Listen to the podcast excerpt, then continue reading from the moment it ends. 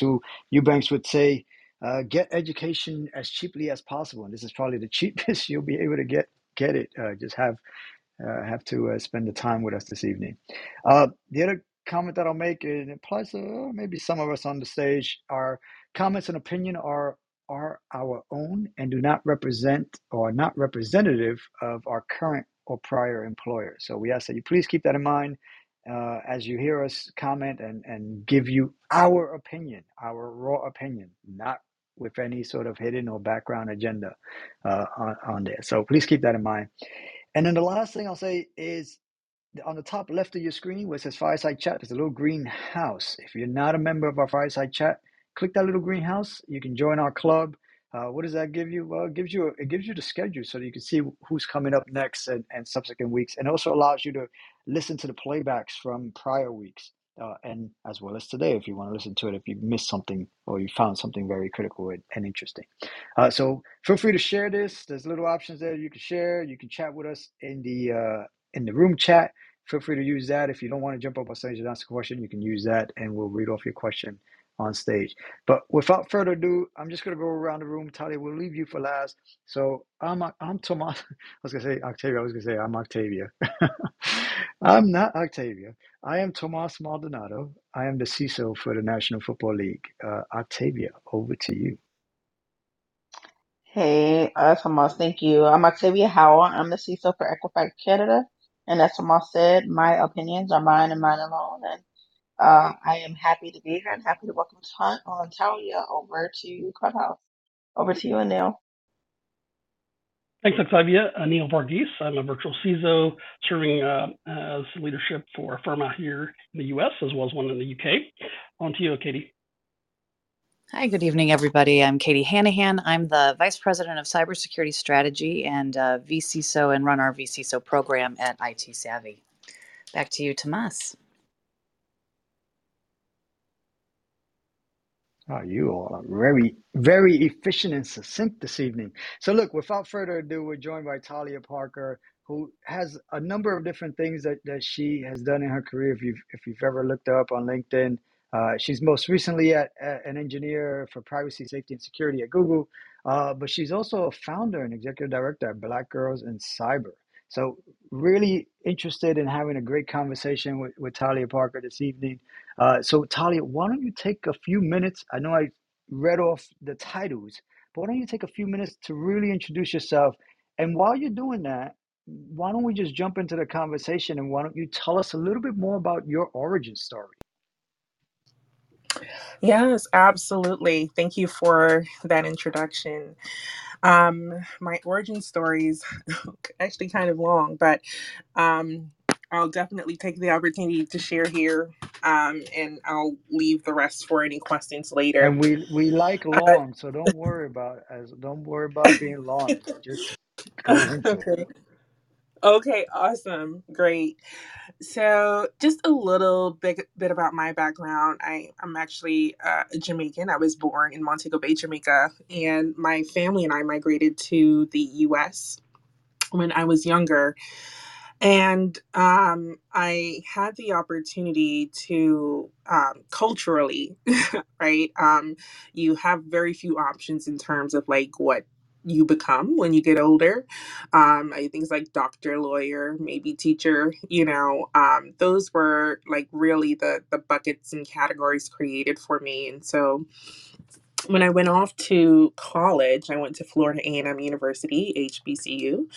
Um, if there's any rattlers um, in here, and I actually ended up changing my major a couple times because um, I went there to do pharmacy, right? Um, and uh, I took, I was like a very, I guess, uh, academically uh, overachiever throughout my under um, my uh, grade years, and I took all the honors and all the AP classes, and I always made like straight A's and things like that. So I was very confident about doing this whole pharmacy gig.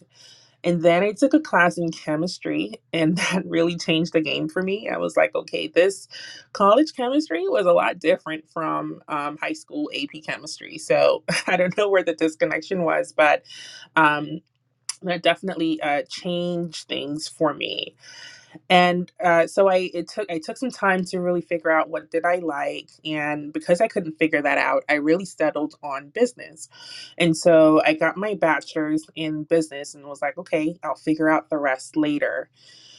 Um, I've always saw people, d- you know, who did like computer science and um, you know technology related courses but it never i never found it appealing because i never really saw people who look like me um, in those spaces and it just didn't seem exciting because even though i'm like introverted i'm also like a, a people person and uh, and so I, I didn't see that kind of representation so i, I just kind of turned away from that as an option I did go on to get my master's in international business from Nova Southeastern University and um, this was while I was doing my study abroad. I, I, you know, worked in Shanghai, China for three months, doing uh, all types of things, um, corporate responsibility, and um, just working with different uh, government govern government initiatives. Um, and I also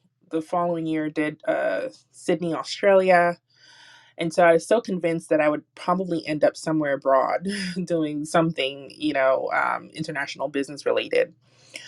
Um, but then I came back to the States and relocated to Atlanta with my college sweetheart at the time, who had aspirations to become a chiropractor and marry me at the same time.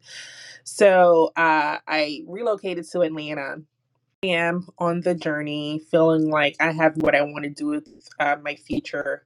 And also, as a min- millennial, it was a time where job opportunities just, it was not what we thought it would be when we graduated. so there was that piece of it. And then I had a peer mentor who, at the time, she was a consultant for um, a boutique consulting firm called Sonera. Um, I think now they're called Focal Point Data. And she said to me, Hey, have you ever heard of uh, data privacy? And I said, No, I don't really know what that is. And so she started to share some resources with me. I learned about the IAPP, um, went there, did some networking, and uh, she told me, Hey, if you want to transition, I can help you get an internship with my consulting firm. And so I quit my job, which I totally hated. I was doing some banking related uh, work. And um, I quit my full time job and actually ended up having to move to Miami, Florida from Atlanta for four months to take a, a four month internship.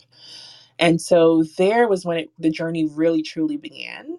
Um, I started learning about all of these different regs like HIPAA, at the time, Safe Harbor um, how to do privacy risk assessments, how to like write policies and um, training and awareness. So there were like all of these really basic um, uh, foundational things that I started to learn.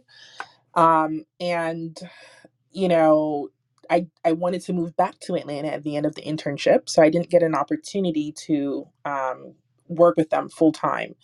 But that experience was just enough um, experience that I needed to attract all of the big four consulting firms. And so I then uh, took an opportunity to work with Deloitte. And surprisingly, Deloitte had this amazing um, portfolio of services that they provided in which privacy fell under their cybersecurity umbrella. And so that really kind of threw me into the cybersecurity side of things. And so my very first project, I was asked to write a system security plan. I had no idea what I was doing. It was this massive document. and it, it was like both like in a doc and there was like a spreadsheet and there were like all these different um, artifacts that um, you know, kind of attached to all of it. And um, I learned about NIST 853, and it was like all of the security domains, and it was very intimidating. but nevertheless, I, I stepped up to the challenge and I completely kind of knocked the ball out of the park for my first project. And I ended up doing so good with that project that the partner would not let me go literally. He kept me on all of his project doing similar work and which created an opportunity for me to get really good at it. Um, and that was really my introduction to security which was i found to be an easy introduction because it required me to meet with so many stakeholders to understand how the business was meeting some of these very baseline um, security requirements. And I found it so fascinating. I learned about so many tools and technology, and um, that really sparked an interest and passion in security for me and then I had an opportunity to create these CISO labs. Um, you know, CISO labs are when you know we would bring in our top CISO clients, and um, I would literally do uh, like the strategic planning and really understand how organizations build um, or kind of like create uh, what you know their security posture you know what their maturity levels were and understanding what they cared about what the stakeholders um, cared, cared about as well for the organization. And then i just really loved it. At that point i knew that's exactly where i wanted to be. So that was my sweet spot. So i i said to myself hey i, I want to make sure i'm credentialed in this thing that you know when i meet with clients when i meet, meet with people i know what i'm talking about. And so i started looking into opportunities to um, educate myself and i applied to brown university. Um, they have a master's of cybersecurity program and so I did two and a half years going through that program. They had a residential session, it was structured perfectly. And I had the opportunity to really build on the working knowledge that I was getting in consulting. And then after that, I wanted to do some industry work. And so I um, ended up having an opportunity to work with Nike uh, which was very exciting. It was just amazing uh, to just learn everything I could. Um, I I was mostly on the privacy side of the house while I was there but um, I really, really enjoyed how closely um, privacy and security work together in that kind of environment. Um, how we kind of tag team meetings, and it was just so you know uh, very interesting and very rewarding uh, to build those kind of relationships with our stakeholders, partnering that way. So that was also a great experience for me. And um, during my time at Nike, I became a mom. And so um, that also was an interesting time, right? Um, I really felt like I was getting to the height of my career. And then motherhood unexpectedly came into the picture, which I absolutely, I'm so grateful for and I'm better for it. Um, but it did have me to take a, a bit of a pause, right? Because in, in those roles, I was traveling a ton and I couldn't really travel as much as I was before.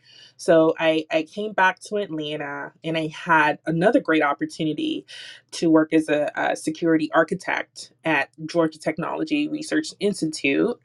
And if many of you are not aware, it's um it's a component of uh, Georgia Tech, the university. They function very much like a small consulting arm of the university, um, solving a lot of, um, if, you know, federal and state uh, problems, right? And so I had an opportunity to work along very smart people doing very interesting work and um, that was my first introduction to the cloud right and then i fell in love with that um, and after doing some of that work google comes knocking at my door and i said okay this seems very interesting um, and i was even more excited because uh, i knew it was an opportunity for me to stay here in atlanta um, with being a mother i did not want to have to you know uh, a new mom fairly new mom i didn't want to have to relocate uh, so so quickly. So now i am an engineer at google doing uh, a number of things. Um, and of course we all know when the entire world shut down in 2020 um, we were all working from home remotely. And uh, while I always knew that as a Black woman working in this space, I, kind of got comfortable with the idea that I would always be the only woman in the room or the only, you know, minority, um, you know, uh, all the way around, really. um and but doing those video meetings it was just really like in my face that wow i really am the only one in the room. And so i just wanted to do something about that. So i created black girls in cyber. It started off as facebook series and it just really grew into a something so beautiful that I now get to share with other board members. And so, you know, my nine to five is Google, and outside of work, I do Black Girls in Cyber, and of course, as a mom and wife. And so, I'm really enjoying the season that I'm in, and my journey has just been very rewarding um, along the way. So I'll stop there. That was my long, long, very long intro.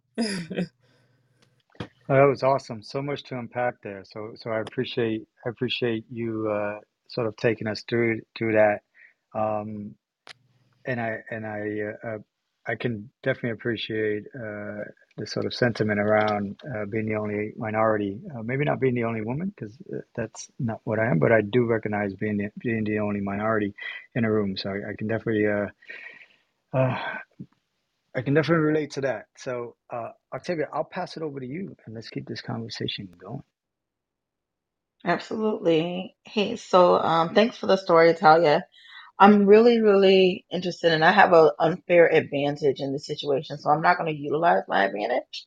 Um, but um, I just really want you to dig in a little bit in how Black Girls in Cyber went from just Facebook and just, you know, you kind of interviewing your friends to what it is now. And could you expand a little bit on what exactly it is now? Yes. Wow. Um, so let's see. And I also see uh, Zanette on the call. She's also on the board. So I'm really happy that she's here.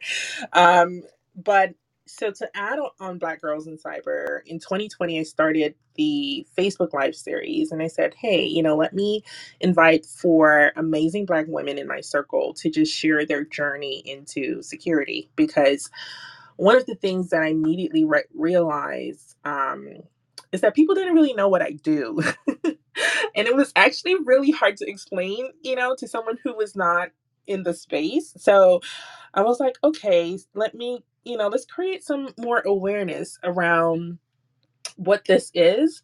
And the best way to do that was to invite different people to show just how different it can be. And so I, you know, I thought that was the easiest, easiest way to do it. And so we got a lot of um a, a a lot of interest on on the Facebook lives. It was so many questions and I you know, I'm like, okay, let's let me try and do some mentorship, right? So that I can address all of these questions turns out the volume was so much, it was really overwhelming.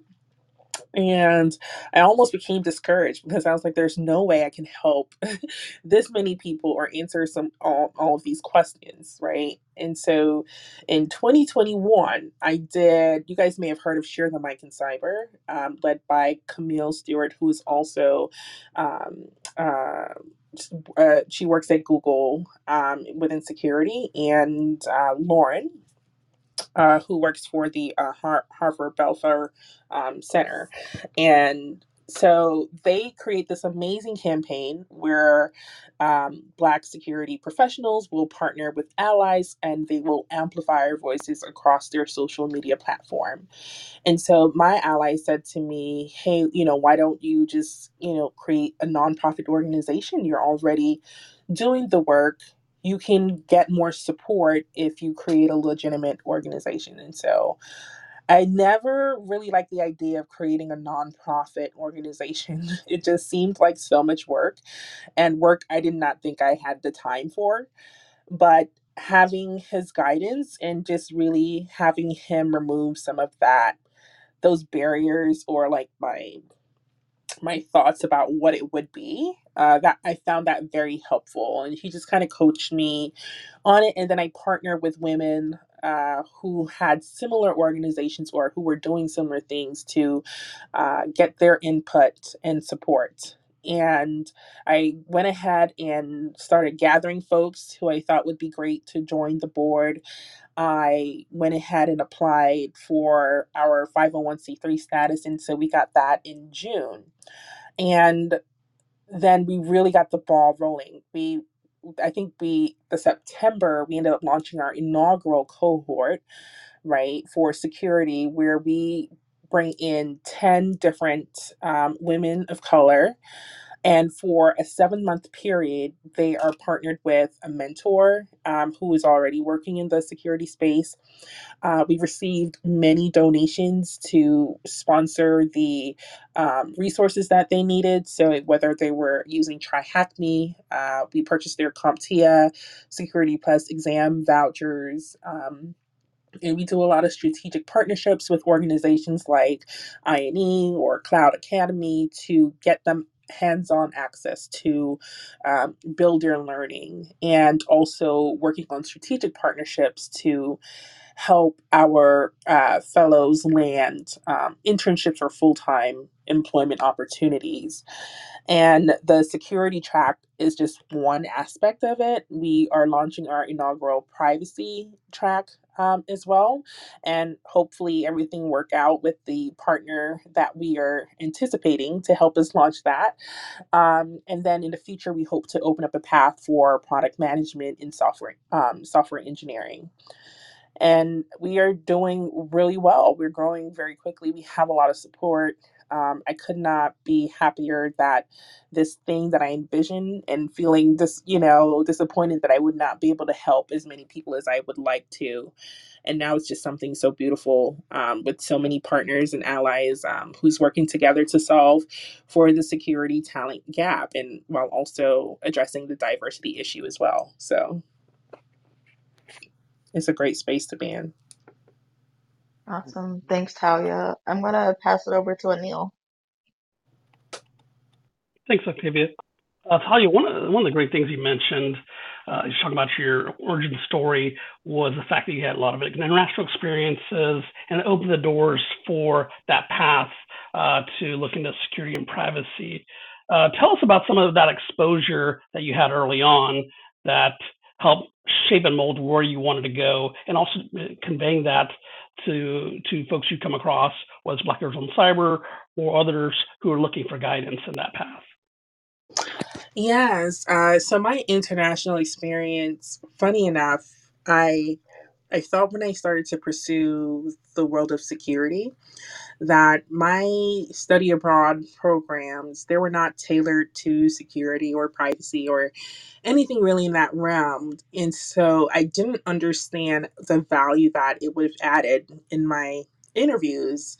But surprisingly enough um, when i interviewed uh, especially earlier on for for my opportunity with deloitte they were very interested in a lot of the study abroad experiences that I had, just being able to put yourself in um in in uh in an environment where English isn't the first language, right? So there that was one. And learning how to really navigate in and also I'm the kind of person when I travel, I I like to really get a feel of the culture. I love to really learn and understand different cultures. And maybe that's because I was born in another country. Um, but I, I really enjoyed that. And I think it builds character. It, um, there's a lot of soft skills that comes from these type of experiences learning how to respect you know uh, differences and how to value different input and um, and thoughts and contributions and i think that built my confidence level as well it made me feel like i could talk to anybody um, because I it, I learned so much of my about myself in those experiences um, and the relationships. Um, it actually was one of the key opportunities that helped me to get the self awareness around my ability to build and maintain relationships uh, with almost anybody. Um, that was my initial introduction to that, and uh, it just made me comfortable. Um, I'm very much like a people person, uh, especially if I have an opportunity to get someone in an intimate setting. Uh, I really like to to get to know people, and so that always works to my advantage. And so I think taking that experience and bringing it over to the world of security is what has helped me to be successful on the job because and I don't know what everyone on this call, what your role looks like on the day, you know, um, from day to day, but I'm required to work with a lot of different stakeholders who have different values or they have different levels of focus. And being able to navigate some of that has really worked to my advantage when it comes to accomplishing some of the tasks that I have at hand. So I, I would say that's how all of that kind of worked together for me. Oh, that's great. Thanks for sharing that. I think we share similar experiences because I, you know, I get I got engaged with a lot of heavy international work early on, and it helped shape my perspective. So thanks for sharing. And I think that's something that you typically wouldn't get early on, or uh, in general, for folks who go the cyber path. So it's a privacy path because you get that view of how to approach not only the issue, but people. So thanks for that. On to you, Katie.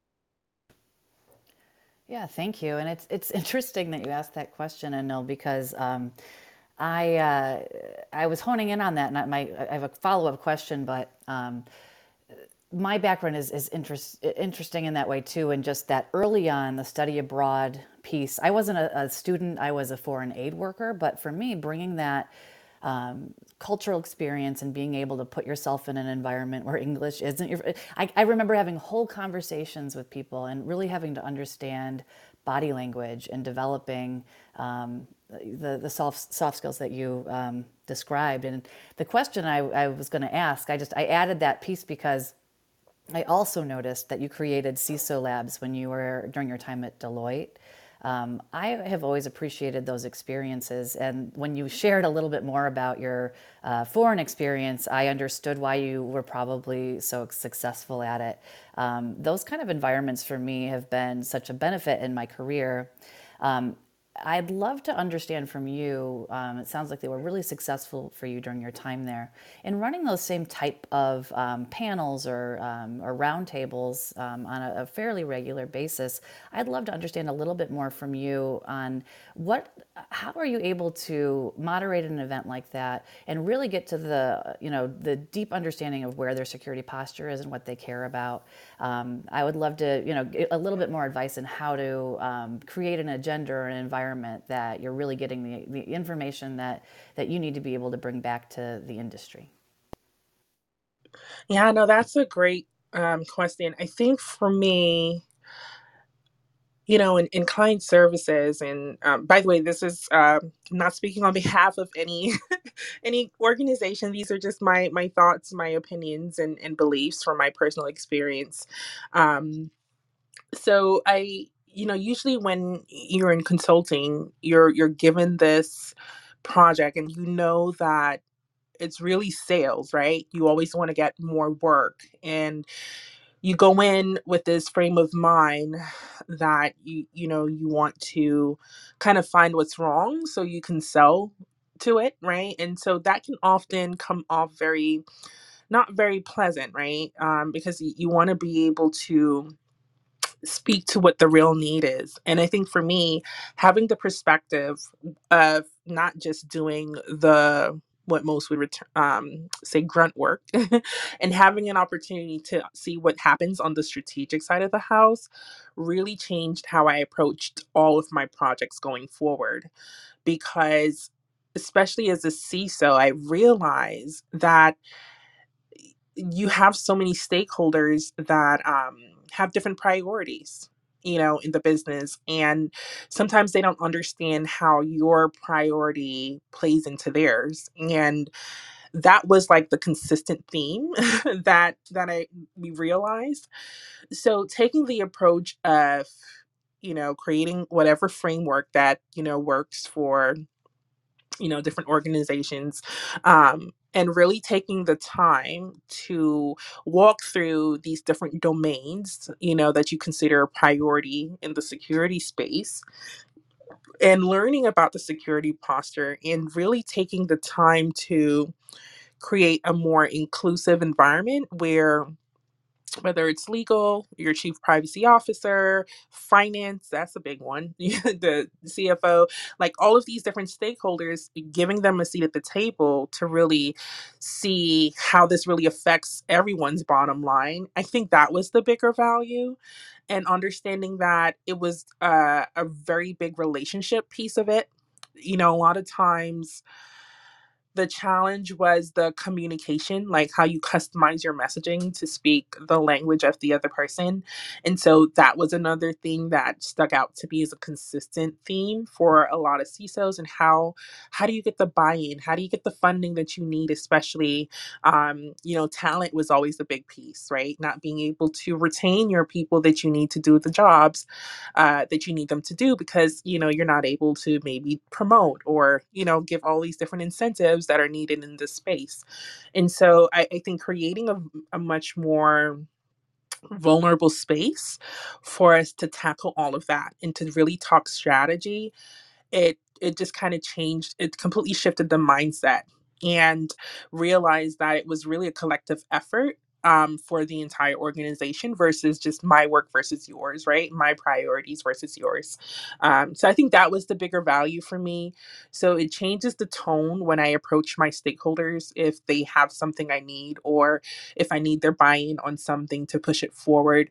I, I really try to see um, how they can feel valued and a part of the process and understand how my work impact theirs in a very positive way but also being honest about how it can hurt you know all of us if you know i don't get the buying i need. So it, yeah and it, it just gave me a different level of respect when i went and met with clients because now i understood that I can't just sell to one person. I'm really selling to many people. Um, and so to take the approach where, um, you know, I, I present uh, these different, um, uh, you know, um, output, like whatever the strategy is, in a way where it translates over to everyone else. Yeah, I appreciate that. And I love too that you had said you had a lot of success in bringing privacy and security together uh, and working on projects. And um, that's something that I think all of us um, run into in a fair, a fair amount of uh, our time. So appreciate that as well. And um, if you have, a, do you have anything extra to share on the privacy security piece working together? Um, well, I just think, you know, your stakeholders are happier because a lot of times we appear to be blockers for whatever it is they're trying to do. And um, to be honest, you know, most times, whether it's like marketing or um, whatever division they're helping to generate income, right, to the to the to the business. And so I I really think think if security and privacy have a more unified front, it's less time that they have to spend. It's less meetings that they have to spend with us, you know. Um, so I think it's good if we can partner sometimes and a- attend meetings together, for example, or share information so that we're not bombarding different teams with similar questions or meetings that can be beneficial to both security and privacy. I think that's usually um, the bigger benefit that I see um, working closely with with privacy and security. It's like getting the business and different stakeholders to be more receptive of the goals that we're trying to achieve. I appreciate that. Yeah, for sure. You know how in 80s movies there was always that slow clap at the end? That's what I'm doing right now. That slow clap. No, that's amazing. Talya No, does not know what you're talking about. I, I know. I'm like, she's a millennial, but no don't idea. don't they watch But I them the still? I don't. I know the Come on. Thank you. Thank you. Yeah. So with it, no, I just really, I, I, I, uh, I celebrate that. Uh, that's how um, people who are Gen Xers, uh, that's how we celebrate. Nice slow clap. Um, so no, thank you for that. It's, it's, it's encouraging, and I really appreciate um, your perspective here. So um, with that, uh, I don't know who wants to do the room room reset. I don't know, Octavia or Tomas. I'll, I I'll, think we passed it back over to Tomas. okay, Tomas, over to you, sir. We call it a golf clap. We don't know that it's in the 80s, but we just call it a golf clap. Well, um, that's the equivalent of my dad joke. And by the way, I had presented my entire company yesterday, Tomas, and I delivered one of the best dad jokes ever. And no one laughed until I said, "Wow, that didn't really land." hey, land." don't don't fall into the sauce. Come out. I mean, Come he rubbed out. he rubbed off on me, I guess. I don't know. It just it, it snuck its way into my my all company presentation. Man. I I have no idea what you all are talking about. Uh, don't even know about those 80 movies.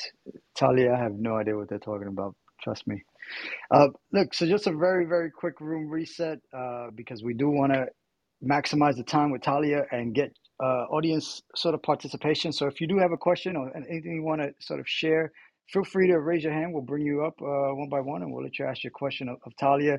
Uh, if you are new to our Clubhouse chat, this is our weekly fireside chat. We do this every single Wednesday between 8 p.m. Eastern Time and about 9:30 p.m. Eastern Time or so. Um, so if you're new to our Fireside Chat group, there's a, on the top left of your screen where it says Fireside Chat, there's a little green Monopoly house. Click that little green house and you can join the club and see who's up next, uh, who's up for next week, and you can actually listen to the play playbacks from prior sessions that you may have missed, which have been really great, great conversations. Uh, I do see somebody new in the audience with a little celebratory or party hat. Welcome to Clubhouse. Uh, if you do have a question and you want to uh, jump up on stage, you can use the raise hand option and we'll bring you up. Uh, or you can chat in the actual chat and ask a question.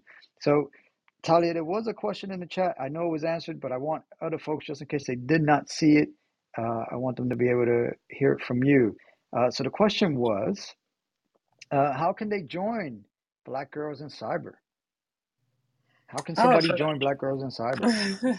well, that's great. So we, you can, um, depending on how you want to join, whether it's um, as a partner, uh, a volunteer, or if you're trying to uh, apply to one of our programs, we have that annually from March to October.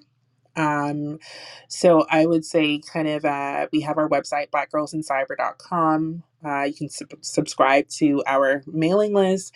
We are also on all social media platforms, or, or at least the ones that um I'm on, which is Instagram um, at Black Girls in Cyber, Twitter, uh, Black Girls in Sib, because, you know, we couldn't add the ER. Twitter has a cutoff. Um, and then Facebook, and uh, the other one is LinkedIn. So we're, we're on those.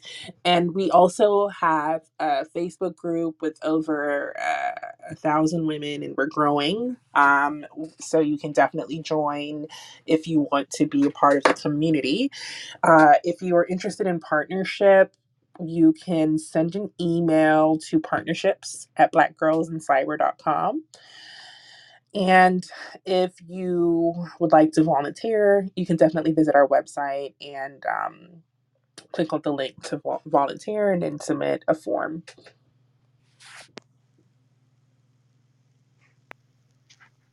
Sounds good. Thank you for that, Talya. Talya, uh, one other question. Is it only open to women or do you have allies as well? Oh, yes, we have many allies. Um, you know we, we we're creating this space to help increase you know the diversity um, and bring more uh, women of color into the space. But we work with so many different partners and allies who whether it's um, you know joining our executive committee um, that provides advisory guidance to the board um, or volunteering your time we have a number of events throughout the year, and we are always looking for speakers. Um, we're currently uh, planning for our first conference, and so we are always looking for people who can host workshops, um, do some red teaming stuff, right? Um, get more hands on. So if you or anyone you know would be interested in giving their time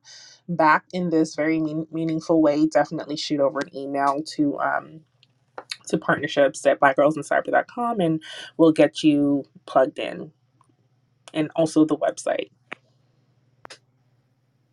Awesome, awesome, awesome, awesome. All right, uh, we got some folks in the audience that popped up on stage. Jennifer, over to you. Anything you want to ask Talya? Yeah, thanks, Tomas. Uh, great seeing everybody in this weekly room. Talya, what an amazing uh, background and and set of like ongoing accomplishments. I just love the way you presented all that.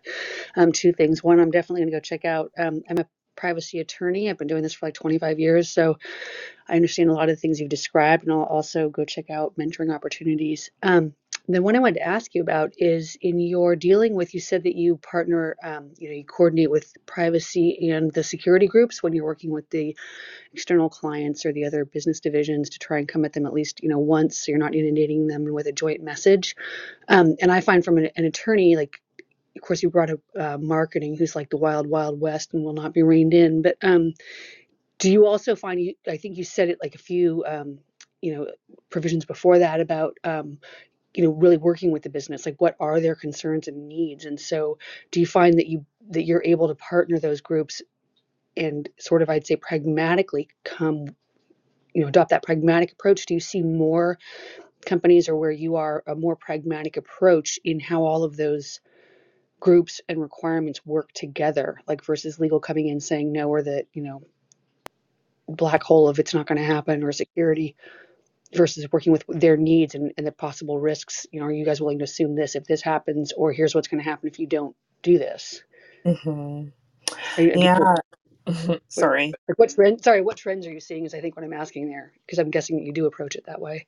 Yeah, you know, what I'm also, you know, noticing, Jennifer, is that it varies cross industry as well. The culture is different in different industries. But um, you're right. You know, a lot of time legals, you know, is like, no, you can't do this. um, and and I think this is where the silo piece of it, I think, is really huge. You know, um, I think that if there's more education and more transparency um, around the work that we are doing, I find that it becomes easier um, to to uh, encourage that collaboration factor and also the early engagement piece which can be hard right? And it, it all and it, it'll depend on what your consumer product is um, or services. Um, but I think the earlier that you can get engaged in whatever ideas a team is brainstorming or whatever thoughts. So I don't know if maybe creating some kind of I don't want to say committee because I don't want it to sound that official, but just creating opportunities where different teams can share what their ideas are, um, different things that they're working on so that you can have that early engagement piece to eliminate sounding like a barrier. And what I realize in creating opportunities for that is you educate the business in a very um, less intimidating way, right? Um, especially if you're using an attorney, I, I can al- almost imagine because I know it's like, you know, legal says no, we can't do it, you know, um, very authoritative in a, in a sense. But I think um, just really understanding that you really want to help the teams do what they need to do by just getting ahead of it.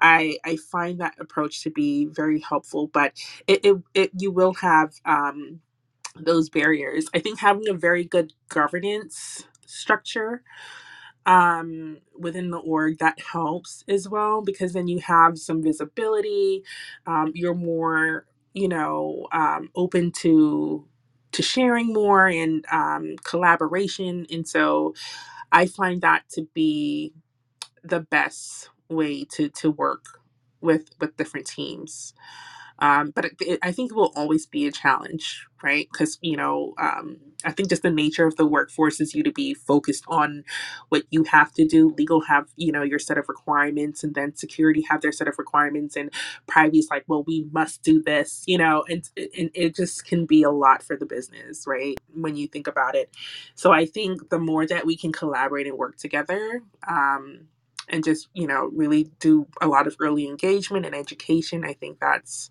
I think that's the direction that most orgs should probably go, Yeah, and and what we're I seeing. a hundred percent totally totally agree with uh, every point you're you're bringing up, and it's it's actually a more progressive organizations that are doing that, as you said, like different industries and different regulatory. Like I, you know, if you're in in the medical space, depending, or in the um, you know uh, insurance space or something, they're going to be a lot, I would guess, less um, advanced with technology. I'm I tend to be a product attorney, so I embed myself in the product life cycle so that we're on it early. Because in addition, as you said, there's varying stakeholders, and so what? Who are the stakeholders? You've got to you know really actually identify that. It's not always so obvious, I and mean, you can't be I think that legal as the Department of No is, is kind of an antiquated um, approach. You really need to work with them because, and you will know this more because you're on the more even techie side than I am, but it's, um, you know, how are we going to solve this problem? Like, I don't, I, I have a no, we can't do this, but it's the the answer isn't ever going to be if they go back and say legal says no. I don't want that to be the answer. I want it to be legal says we can't do it because this will happen, because we can work together once we understand what the goal is and try and get there another way. Um, so it's it's sort of working together and hopefully not coming in with just a, a routine checklist. You miss, you, get this or you don't because that's too siloed. Um, yeah, and so love your approaches and love where you're going with this. I'm just I'm hoping that it becomes more of the um the trend and where we're going versus the the siloed must-haves with you know, without really looking at the big picture what the goals are, et cetera. Yeah, absolutely. I hope so too. Um, I, I think we'll, you know, almost have to be forced to to to lean in that direction in order for us to get our work done. Awesome. Hey, Thanks, Jennifer. Thanks for popping up on stage and uh, asking a question. Uh, Ryan, over to you. Hi, nice to meet you. Um, thanks so much for sharing your, like, I thought, by the way, your origin story was like perfect amount of detail. Um, so that said, I, I tend to like ask a, a fun question, I think, I hope. Um, and then I have a, more serious question. And so my question for you, or questions is, uh, you mentioned you have a daughter, and I would just love to know, especially between your career and this nonprofit that's amazing, what or how you share and incorporate that with your daughter. And then um, you mentioned how you went to school for these business degrees, um, but are essentially in cyber. I know you did say something about credentialing, so this isn't specific to that. But you know, I'm just curious, like, what were your thoughts, or what, what, how, how did you feel like? I know you said your degree came in handy, but did you ever feel like your degree not being cyber hurt you? And if you could do it all over again, maybe like, would you? Um, I asked that because I did, I did the Air Force, and then I went into cyber, and uh, I've been doing it for 10 years, but I actually just completed my degree. Um, just curious, kind of just haven't really had the opportunity to ask someone that before. Thanks. Yeah, no worries. Thank you for for those uh, questions. Well, I'll answer your first one. Um, you know, surrounding my my daughter and how I kind of um, make it work. Um, honestly, so with my nonprofit organization, Black Girls in Cyber, I I can honestly say I have a great team of people who care about the goals and the mission. And so, what you'll see usually with any great leader, um, they usually have a great team. I I think it's im- im- important, and this is both you know um, professionally, like on my day to day job, as well as like my nonprofit organization. Um, people like to kind of understand how they're providing value um, and just kind of creating space for them to own their thing and just do their thing. Like you know no micromanaging or whatnot. And so that's really how function with my nonprofit is here's the goal here's the mission here is kind of like how things are structured and then i have to trust these people to, to go do what they say they're going to do. And so that has worked out very well for me uh, with helping me to be able to to manage being in both spaces and also in the um, like on the job which can be very demanding. I've actually learned how to create boundaries at work um, so even with my schedule i you know do not schedule time with me um, before 10 a.m because i'll be coming back home from dropping off my daughter to school right? And um, then i have pickup so i have a hard stop in the evenings as well.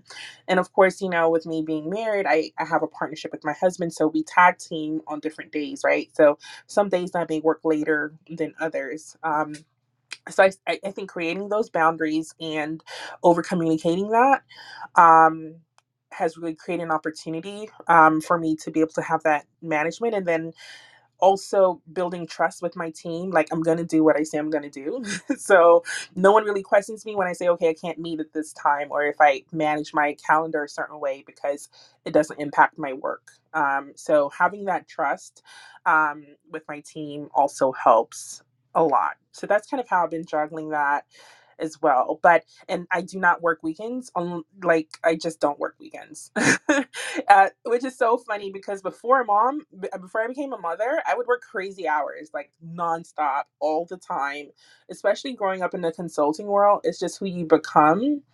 But when I realized how quickly my my daughter was growing, and um, COVID really changed a lot of perspective, I think for a lot of us when we realized how short this life really is. And so, um, my weekends are with my family. You know, my evenings and my weekends are uh, with my family. So I'm pretty firm on those things.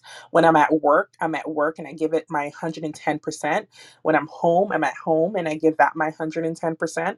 Um, and so that's just kind of how I spend my time um, to make it all work. And then for the second part of your question, um, and I'm trying to remember, okay, the credential piece, yes. so I actually have mixed feelings around getting my master's in cybersecurity it took me so long to figure out what I wanted to do that um, I almost wish I knew that I would end up here. Otherwise, I wouldn't have wasted my, you know, well, I won't say wasted, right? Because everything I did brought me here, but man, I wish I knew so I could have saved a lot of money on, you know, education. But with getting my master's in cybersecurity, unfortunately, especially for me, um, as a minority, I have to validate that I know what I know. Um, so even now, like I'm, you know, now looking at certifications, I got a cloud cert, and now I'm studying for the CISSP, and you know, really trying to get these things, even though I, I do well at my job, I, I am respected, but it's unfortunate that sometimes I need my resume to speak for myself before I enter the room.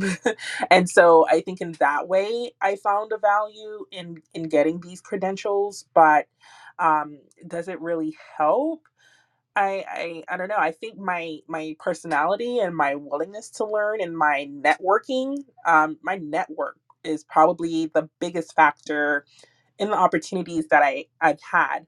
Um, every every job, every speaking opportunity, every even with my nonprofit, it's all been uh, based on my relationships. Um, so I would say that was the biggest factor in my journey and my success over anything else.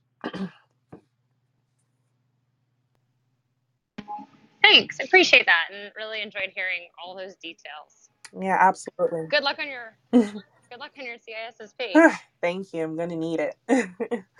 That's an easy test. Don't worry about it, Talya. You got it. I'm just playing. yeah.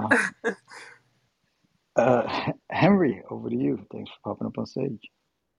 Yes, good evening, everyone. I thank you for having me here. Talya, great to hear your story. I really haven't, um, you know, kind of like smiling here as I know, uh, you know, having kids and figuring out, you know, work is work and family's family. And uh, you know, just like you earlier in my career, I was a workaholic. And once my daughters were uh, were born, it was like cold turkey and just said, no, my my weekends are for my family. So uh, that's a great uh, approach to have. So congrats on that.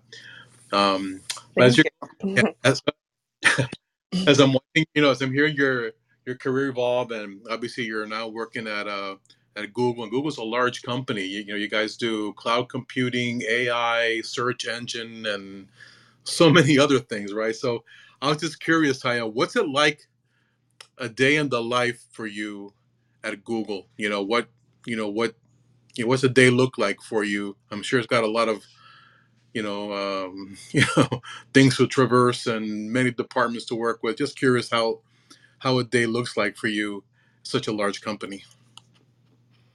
Uh, yeah. So, not to get too detailed, but I, I think it's very, I think tech in general, you'll find um, it's very complex, right? You have all these really smart people that are um, very innovative in doing all these amazing things. And for me, that makes it exciting. All of the possibilities and just the impact that my work can have on um, billions of people, right? Um, so, but you know, at the very core, I think it's just like working at any other organization. Um, you know, building. Uh, well, first it's learning about the business and all the different things that that business cares about. And then there is also the relationship piece, which I think is I'll always come back to that because it's like a reoccurring theme. Um, just building relationships and understanding what different people are working on and what they care about. Um, and uh, it can be just working in security in general, there's always a lot of competing priorities in terms of what you how you sh- what you should focus on and when you should focus on that. So I think it's also a lot of reprioritizing constantly. So for me, I don't really like I know what needs to happen, but I don't really commit to it because I know something else can come up at any minute and I'll need to switch gears. So just being flexible in that sense and um just being very open i think has just kind of been kind of like how i move and maneuver in in in the space in general um but yeah i would say that's that's my that's my tech experience so far um a- amazing company to work for um and like i said you know it's great to have an opportunity to get your hands in a little bit of everything I'm sure. and I'm sure you have some upward mobility there as well, right? you know like i said everything is like really relationship you know driven and just being able to connect with people who um find you know uh, the work that they're doing is important and if i would like to contribute to that you know just like any other place that i've ever worked with it's it's pretty much the same in that regard yeah Well, that that's awesome, and congratulations. I I thank just uh, you just uh, be quiet now and continue to hear your great stories. So uh, have a great evening. Thank you, Talya. yeah same to you Thanks, Henry. Thanks for popping up on stage. Uh, Christopher, over to you. Anything you want to ask uh, Talya? Yeah, actually, uh, first off, good evening, and thank you for letting me join. Um, believe it or not, though, Ryan actually asked essentially the exact same question I had for the same reasons. Um, I did eight years active duty in the Air Force, pivoted over to cy- cybersecurity, um, and was curious on you know if you could have done things different or pursued perhaps a different um, educational path and credentialing path. Would you have done so? So you've already answered the question, and I was uh, happy to hear your answer on it. Thank you. Right, no worries. Thanks, thing Christopher. Yeah. Uh, Jenny, over to you. Anything you want to ask Talya? Hey, Talya. Um, great room as always. Um, I had a question from the perspective of um, your project and young women coming into this environment. And what are your, how do you um, help them kind of navigate some of the pushback that they may get because it is a very male oriented um, arena. I mean, I've suffered with that being in, in risk and governance and law um, in kind of the cybersecurity field. And how do you motivate them to kind of look past that and navigate kind of a some sometimes difficult environment when you have technology as part of what you do? yes, that's a loaded question. um, but thank you. Yeah, so, you know, I think what I always tell my mentees, and this is something that I also keep my mentors around for because there's always like different levels to this, depending on where you are. The challenge is at the very core are the same, but maybe the way you approach them may be different. Um, but for those who are starting out early, um i i kind of keep going back to this so relationships are a currency for for me um and i try my very best not to piss people off um but i also own the fact that i am there for a reason like i've had to go through the mansplaining or um you know someone you know had had a guy tell me oh i'm not going to include you on this meeting because it's to protect you. And i was just like what? Protect me from what? You know like that doesn't make any sense. Um you know th- you just didn't want me in the room right? And so having to navigate a lot of that is one making sure i'm the best at what i, I do. Like i i dot all my i's and cross all my t's and if there is something that I don't know, I'm very honest and open about it. And I think that builds trust because um, when I do have something to say or something to contribute, it's more respected because if I don't know, I'm going to tell you I don't know. Um, and so I've kind of built relationship currency that way. And um, in, in in maneuvering trust. If I'm hitting a roadblock with someone who is difficult, it will depend, right? So if this is a place that I love, this is a place where I see where I can add great value, then I may have to be very strategic about the different relationships that I leverage to get over um, certain challenges, right? Um, but if it's not worth it, I leave.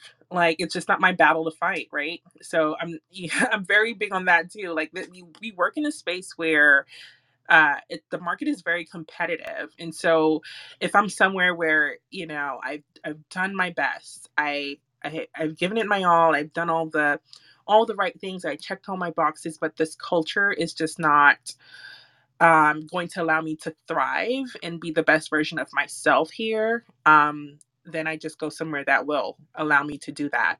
So uh, i think there's like it's twofold it just really depends on the culture what the opportunities are like because sometimes although the culture is is very um, open and allows you to navigate some of these challenges there's some cultures that just they don't want to shift and so i think it's um, up to us sometimes to do our due diligence to identify which culture it is and kind of make those um, decisions, you know, um, where it makes sense.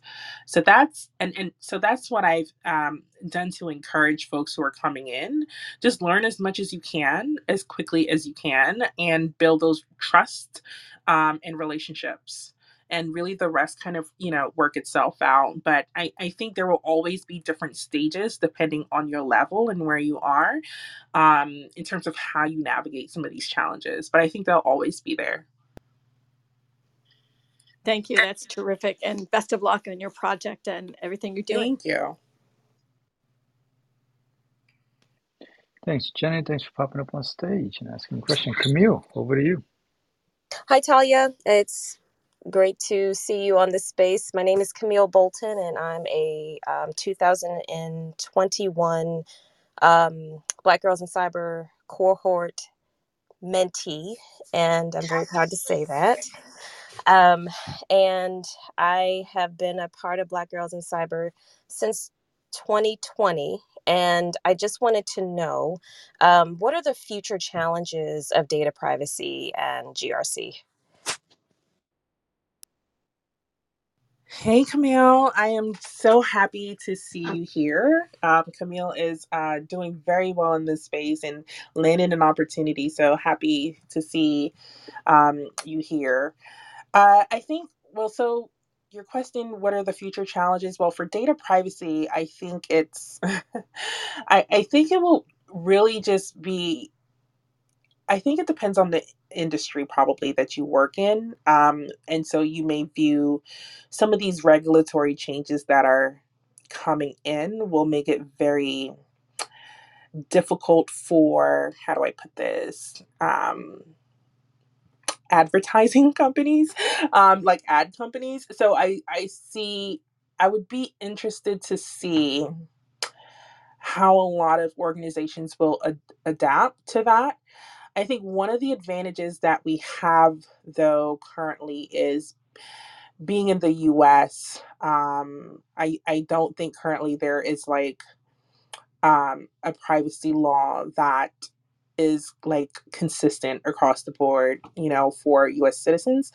Um, you know, you you may see different regs for you know state different um, industries but i think it becomes really frustrating a little bit for for business to kind of keep up with all of these regulatory changes so i i those are some of the things that i'm like keen to see especially when you get into like anonymization of data and what that means um, for a lot of organizations who you know when you think about um, you know saying you you can't de-identify or you can identify a person but yes you you can um, because technology is becoming very advanced in that way. And so um, seeing how these laws really push organizations in general to make these different changes i think will be very interested interesting. Um, so yeah i'm sitting very closely to legal in in that regard just to kind of you know stay ahead of um, how we tackle some of those challenges um, for for consumers in general. Um, and then for your other question regarding grc Uh, I think it depends on on what end. I think you will start to see more GRC opportunities. I I don't think it was the most favorable role for security professionals, but I think we're starting to see a little bit of a trend. Um, the only and, and we're starting to see more like training and awareness around like what GRC is and how organizations should really approach it because for for most orgs currently it's just like compliance but it's really so much more. Um you know and it really should be a a very a key investment for a lot of organizations so that you can really be more strategic with your how you spend your resources and just you know saving um, money really. Um, you know and just really having a more well-oiled machine running. So i think in terms of job opportunities you will see more of that. So i highly encourage people to consider that as a path. Um, and uh, yeah and I, and I think more organizations will get on board with creating um, better grc related programs. Thank you so much, Talya, and best of luck to everything. Thank you. thank you so happy to see you here Good to see you. Thanks, Camille. Thanks for popping up on stage and asking your question. And I don't know what you're talking about, Talya. Different states have different privacy laws? Really? No, that's I, not a thing in the US. no it's a headache really yeah uh, hopefully we'll figure it out Yep. soon Tr trust me, I, I, I know I know that all too well. Uh, Sonju, thank you for popping up on stage. Over to you.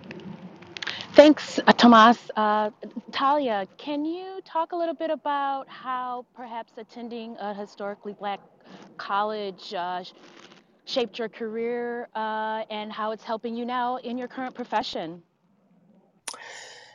Yes. Hi, Sanji. Um, that's a great question. So, uh, I, you know, a, a couple minutes, well, earlier on in the in the talk, I talked about um me being born in uh Jamaica, right? Um, and one thing about Black Caribbeans is we grow up with a different frame of mind, right? Um, uh, you know, like the we we are born into seeing leaders who look like us. So, um, at the very core, we don't feel as inferior, right? In a lot of uh, cases, um, we feel very confident. We feel like if you do what you're supposed to do, you will be successful. Now, attending uh, HBCU really challenged a lot of my thinking as a Caribbean Black um, person. And, you know, a lot of people will make the assumption like all Blacks are the same. Our experiences are very different. um, and attending an HBCU really kind of uh, peeled the onion back on a lot of those beliefs that I had um, about us in general. And it that level of awareness, um, I grew a different level of respect um, in um, and all of the cultural appreciation and the rigor um, and how hard our professors are on us and just i think that whole cultural experience really helped shape you know some of the confidence and um, owning who i am right? So i feel very confident being black right? Like so i wear my hair however i want you know? Like if if it makes me feel comfortable i show up that way. I don't really you know, care who feels any way about it. Like I'm just me in every aspect of it. I bring my full self, right? Um, and I think that HBCU experience have really helped um, encourage that.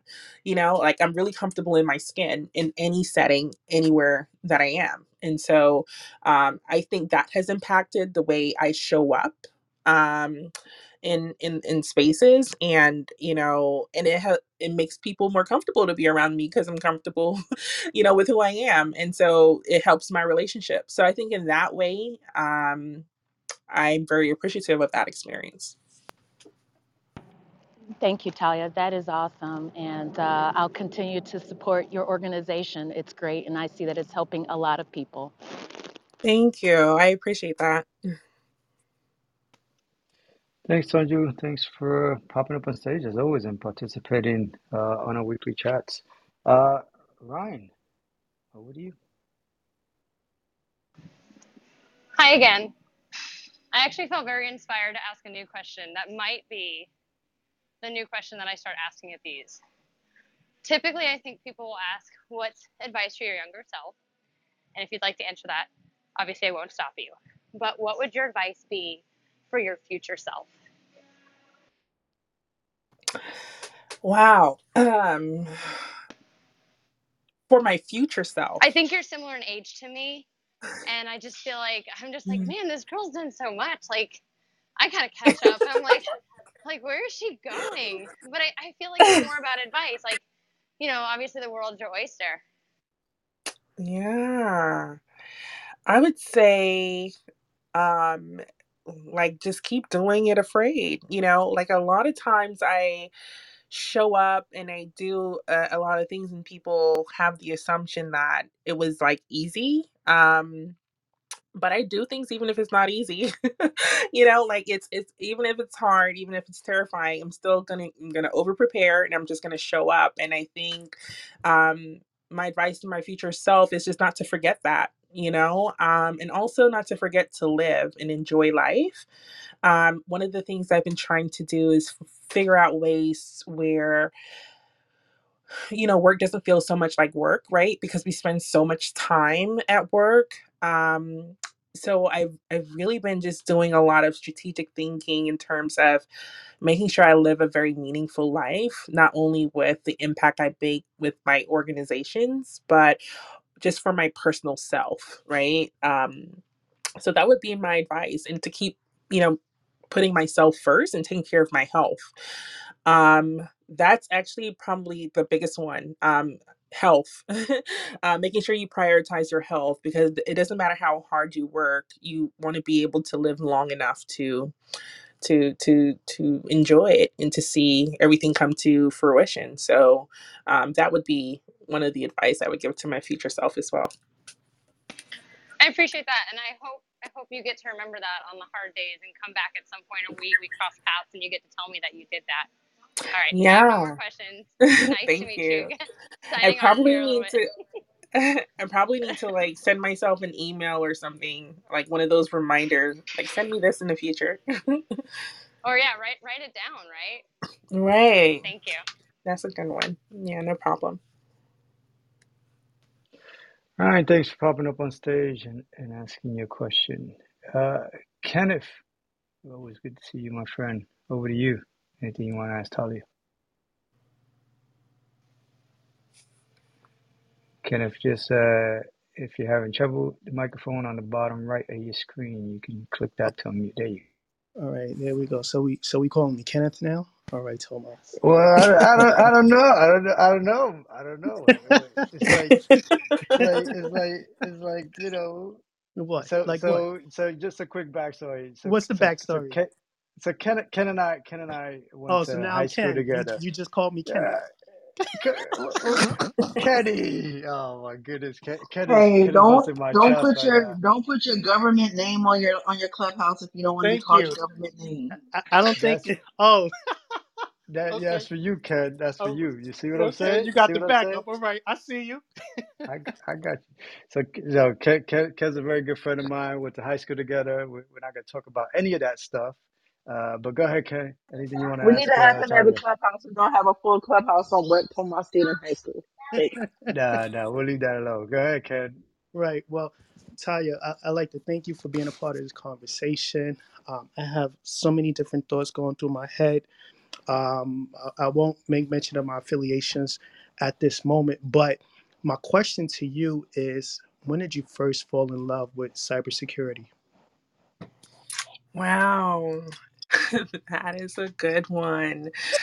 Um, so I think so I had a few moments, but I think when I first kind of found my like sweet spot was doing the CISO labs when I worked in consulting. And I think it's because while I find technology, you know, very fascinating in solving all of these different uh, security problems, I think the people aspect of it is what I find the most rewarding. And and if you and if you have an opportunity to not lose that disconnect like your why like why is this important you know um that human element i think is is what I enjoy the most. And I think it was because I was much younger then too. Um, this was probably like 10 years ago um, when I did this kind of work. And then being new to the space, I would see CISOs, you know, very differently um, than I do now. And I think having an opportunity to really sit down and talk strategy with CISOs was really like I was like, this is so cool. Like, I'm literally on the phone and like in face to face meetings with CEOs and CFOs of like top corporations. And I think that really made it so real for me to get that. I'm like, wow, these are real people. The- They just have real problems, you know, that they're they're trying to solve really important problems. And um, being able to be in the room and to be able to have a perspective um, and to be able to contribute to solving those issues and taking the human element in, in play. Um, I think that's when I was like, I like it here. You know, I really like it here. Um, yeah, so I would say that's that's when I knew. Thank you. And what is the blueprint that you're using to be able to help elevate your organization and help inspire um, those, you know, not just young people, you know, young girls, uh, black black girls who are affiliated with your program, but those that you that come in contact uh, with your program, uh, black black girls. Is it black girls in cyber? Black girls in cyber, Yeah. yes. So, you know, one of the things I thought about was the impression that I had of people who worked in technology and security, um, and how you know unfortunately off-putting that was. It just did not look like a cool job, right? It did not look very attractive. So I think the blueprint for me is to get as many amazing women of color who are bell, uh, you know, trailing the, uh, you know, who are what do you call it, trailblazers in the space, and to really um, create that awareness, you know, for minority women and going to find them where they are. Um, you know, one of the reasons why. I think we market more heavily on like Instagram and Facebook probably because our target audience, they may not necessarily be on LinkedIn or Twitter. They're probably more likely on Facebook and Instagram and maybe TikTok, but we're not quite there yet.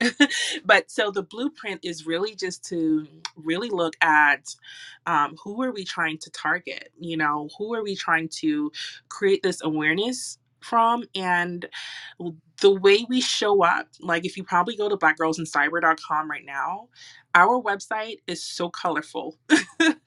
It has like so many colors. And that was very intentional because typically when you think technology or security it's like black you know very dark maybe one or two colors and which is fine but i'm i'm trying to target a different you know audience. So i think it's a matter of just staying true to that like um who i am.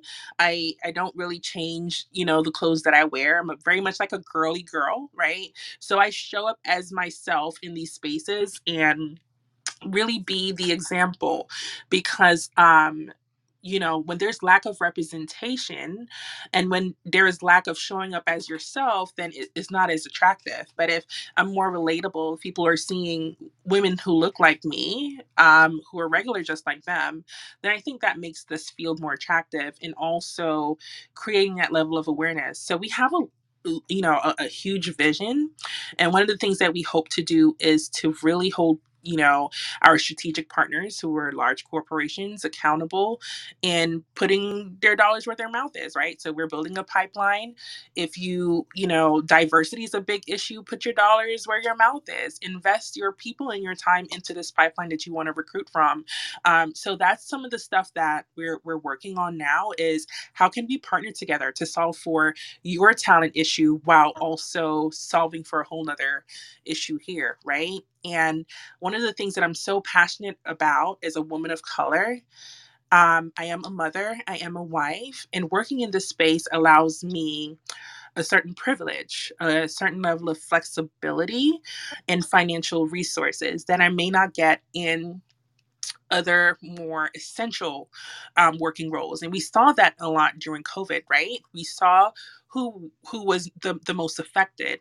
And so my heart really goes out to a lot of mothers who had to choose um, between caring for their child and going going into work and i think you can have both and so you know i, I wanted to eliminate that socioeconomic um, factor for a lot of women of color who does not have the advantage to do that so you can do meaningful work there is a space for you here and so that's what i'm going to do and so that's my mission with black girls in cyber and i cannot wait to see where it ends up 10 years from now Excellent. And now, if I may, my final question is if you could ask the group, those of us that are on this this fire chat right now, one thing to help you move your agenda, whether it's personally, professionally, you know, at Google, whether it's with your organization, what would that one ask be?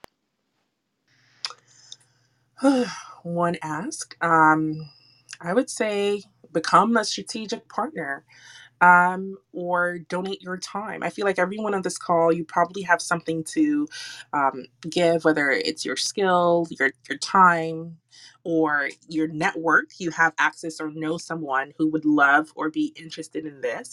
Um, I think that's probably the best thing that you can do is either um, become a partner yourself or share us with someone in your network who would love to to become a partner i think that's that would be my biggest ask Uh, uh, thank you. I look forward to connecting with you offline. Oh, awesome. Thank you. Thanks, Kenny. Thanks for uh, popping up on stage and asking me a question, my friend. Um, Talya, I was just looking through my uh, CISO lab from uh, 2017, and uh, I remember going through that experience. It was pretty good. I didn't know that you uh, you of, you were the creator or, or one of the creators Oh, of that yeah. Wow, that's really cool. In 2017, I probably was still there, I think. Yeah. Yeah, that's agree. really cool. Now I have to go and think back. Well, you you weren't you weren't. Uh, the, I was just looking at the the result. I did it in February 2017. Oh well, February is when I got the results. I don't remember the exact date I did it, but um, Oh, I was looking at the team that was there, and you weren't one of the one of the members of the oh, team that was with me in New York. New Uh, but York. Okay. yeah, but I did I did go through it, and I do remember it, and it was uh it was it was a good experience. It was actually a pretty good Yay. experience. So I'm not gonna plug other other uh, consulting companies' uh, programs, but if you do if if you heard what Talya mentioned in the beginning and you piece it together, uh, that CISO Lab is actually a, a good opportunity if you can uh, make the time That's and uh, whatever it is that it costs to do it. It's actually pretty useful. There's pictures in there. I've got pictures of me standing up with a whole bunch of people around me, and I'm like, Oh my wow, I God, that's so cool. yeah, Yeah, I probably wasn't on that one, but yeah, that's really cool. I was still there, so yeah. Yeah. yeah. Anyways, uh, I digress. Um, Jennifer, I saw you popped up on stage. Go ahead. We're like rabbits down here. I think it's Ryan and I that keep popping up and down. Tyler, this has just been amazing. I just love your approach and where you're going, your history, and um, it cracks me up because I think you're still so young to have all this experience uh, from what I'm reading. But um, a couple of points. You're right on all the privacy laws. Um, there's they're they vary by state, and you got the nat you know international stuff, and you've got nothing cohesive across the nation. And companies trying to deal with that is the biggest shit show sorry about that. But anyways um it's it's very problematic. And then also on the um advice to your future self about health by the time you actually have to like question that it's it's it's deep. So like the minute you're questioning that jump back on the health bandwagon because that stuff doesn't come back. So um that one and then um lastly on the uh we're reaching to your audience where they are to the to the girls to get them into coding i love the idea that you're using colors in the coding because so many people don't know what a lot of industries are, especially anything in tech. And so for you to make it look like an attractive website and then meet them where they are on Instagram, um, I think TikTok is going to crush Instagram. So I would try and ramp that up sooner than later, and maybe your audience can help you do that, um, or your girls that are coding can help you do that because they know they know that platform, right? So um, I just I just kudos and all of that because I think I'm I'm super old school. Like I'm um, I come from the graduated in the 90s and we had to wear nylons and skirt suits and pearl earrings which were probably too big even at that level. And right now as you can see from my profile I've, I've kind of broken out and I have pink hair but um but because I have the confidence and so I'm so glad that you have the confidence to bring that much earlier and to, to push it sooner and earlier. So that's just awesome Thank you. Yeah, I've had some really great mentors along the way too. So I think that has helped a lot. People matter, those relationships. always networking connections and mentors yep including here That's awesome. Um, and and Tic Tac, that's that uh breath mint, right? Is that what that is? Octavia? I don't know. Help me out Yep, here. yep. That's TikTok? That's exactly TikTok? what it is. It's breath mint. I had to get that one in. I had to There definitely are literally that. cybersecurity things on TikTok. There are security. There are there. It's it's an uplifter He platform is versus Instagram, he which is is down so here. not he is It's so fun. not serious. What? Don't don't I don't I said love don't he's that so not platform. You can don't serious. pay learn. You me just got to fish through stuff.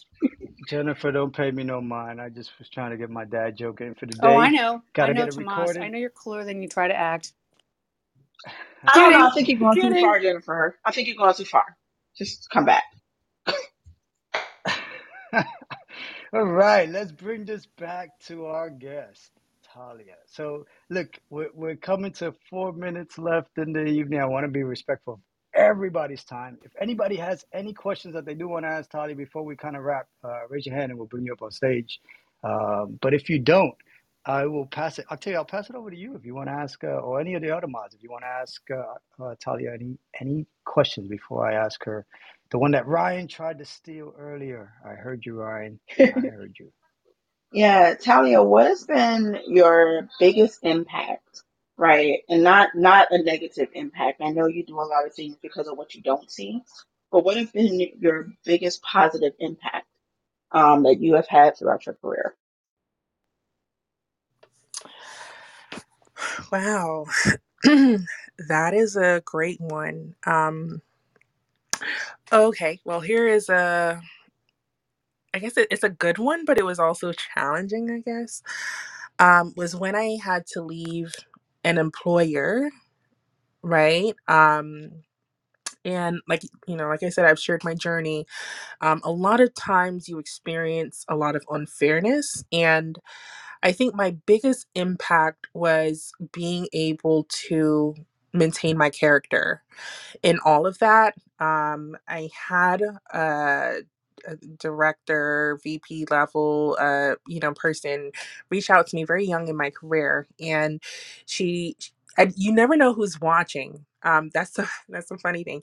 You never know who's watching during times of conflict and for her to call me after I had left this organization and speak on my character in, in such a positive light, it it to know it can have that kind of effect and impact on other people, it really allowed me to want to hold on to that. So no matter what I what challenges that I come across on in any space that I'm in, I'll never let anyone take me out of character. And I think that has been like the impact that I've left with those who I've encountered, um, regardless of what I've experienced um, in these spaces. And so um, I, I think that's that's one of the biggest thing in my careers. Okay, I'm gonna let you have that one.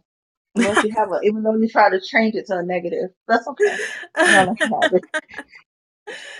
um, but yeah, I mean, I, I've- done it so much, but I think that's probably the most memorable one for me, um, or the I, or it impacted me the most, I guess. Um, but yeah, I've done a ton, other, ton of other stuff, and of course, that you know, all things Black girls in cyber as well. Having that kind of impact is very um, rewarding for me as well. Awesome. Go ahead, Thomas. No, I was just going to uh, s- move over to Christopher. Christopher, anything you want to ask Talya? So you Yes, yes. Uh, I wanted to join the multiple question club, so forgive me for hopping in at the last minute. Um, but Talya, you mentioned earlier that one of the things you're looking for with your organization is, you know, volunteers and allies. Um, you mentioned, for example, people that can speak to red team experience. Um, for those of us in the audience that may want to volunteer in that capacity, could you uh, explain one more time how we can best get in, contact in contact with you and set those opportunities up? Yes, absolutely. Um, so partnerships at blackgirlsincyber.com. And as I'm saying it, I am writing it in the group chat. Um, Awesome. so you. partnerships at blackgirlsincyber.com. Um, and then we'll what, what will happen next is we'll set up a call with uh, a few board members and um, I have a nice we have a nice pretty presentation that we put together that has an outline of our programming, our five year goals, and all the things that we're trying to do. We're happy to share that so that um, future partners can see how, where they can fit in all of that, and how they can partner. Um, and then we can set up a meeting and talk more about that. Sounds great. Thank you so much. No, thank you. Thanks, Christopher. Thanks for popping up on stage uh, and asking that question. Katie, you want to say something? Go ahead, Katie. I did. Just one final thought. Um, I just loved it when, especially when Jennifer was on stage and talking about her pink hair. Um, and then, you know, Natalia, what you said to me, it just it makes such a big impression when you talk about, you know, being a, a, a mentor and and putting yourself in a position to to inspire people to um, want to go into an industry they may not have. And I just really appreciate that, and um, your transparency and your um, your what you shared tonight was just really meaningful to me, and and how you prioritize in answering Ryan's question. These are more my final thoughts. Sorry, Tomas. I know you have your final questions. So I'm just kind of giving mine now, but I really enjoyed this tonight. And um, as a person who I think is a little bit older than you, I loved what you had to say about your advice for your future self. It really reminded me on a Wednesday evening to close my laptop when this is over and go spend a little time with my son and go, you know, maybe, uh, you know, think about how I'm going to wake up in the morning and do something for me um, and not put everything else, but, you know, in, in front of that. So just, there were a lot of things that you said from both a professional um, uh, and a personal perspective tonight that I just really appreciated. And, and thank you so much for spending so much time with us tonight. Yeah, absolutely. Thank you guys for having me. Thanks for that, Katie. Any any other final words, uh, mods, before we kind of conclude?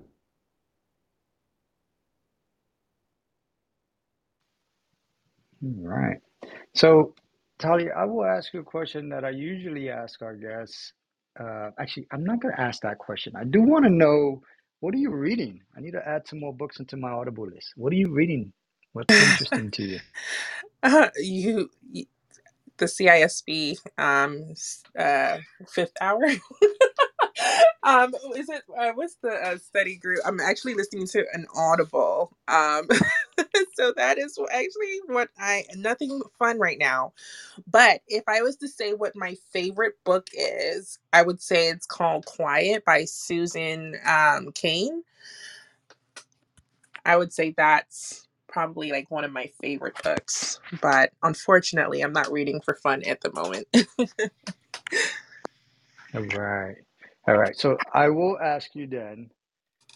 You talked about advice for your future self. I usually ask advice for your younger self.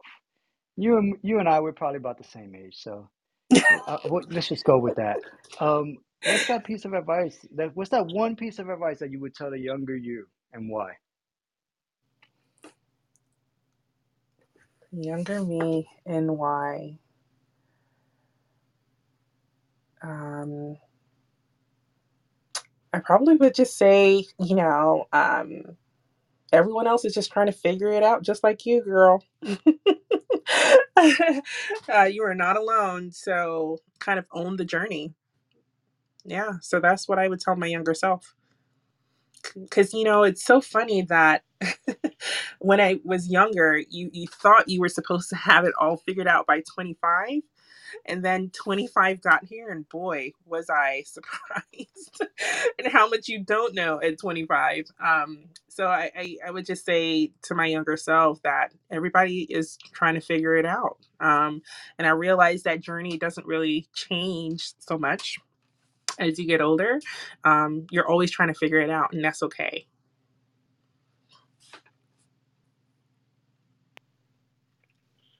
Love that.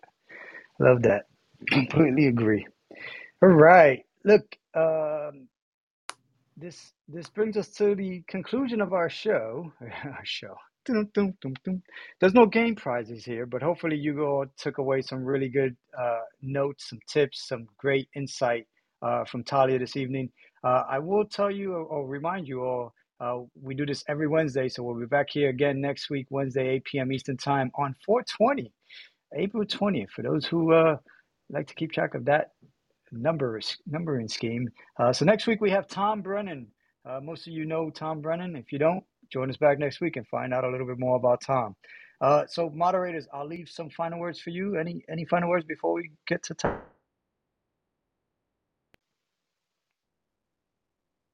Talya, thanks for taking the time and you know sharing a little bit of your journey. I appreciate it, and thanks for the insights. Sure thing. Thank you. Yeah, Talya, we really appreciate you taking the time out of your busy schedule, mom, uh, your your sort of uh, nonprofit, your day job, and everything else that you got going on in between. Uh, completely understand uh, the amount of work that you have and the demanding schedule that you have. So really, definitely appreciate you uh, taking the time uh, to spend with us.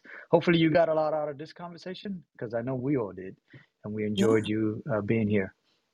Uh, Uh, Octavia, you want to say something? No, I was just gonna say, Talya knows like my heart's fluttering, so I'm super excited for everything that you're doing in your career and just being you, right? So this is my sister and my yachty. So I love you, Talya. oh, I love you too. Thank you. Talya, I'll leave the final words for you, and then we'll wrap. Yes, thank you all so much. Please connect with me on LinkedIn. Um, you know, if you have any additional questions, I'm also on Twitter, uh, Talya Parker underscore co. Um, yeah, and I hope to kind of maintain um, uh, you know, a connection with you guys as time go on. I'm sure we'll all cross paths again. Sounds good. Thank you, everybody, for tuning in. Uh, we appreciate you all. And if you want to hear the playback because you missed something, it should be available in a few minutes. Thanks, Talya. Have a good one. Bye, Bye bye. everybody. Hi. Bye, everybody.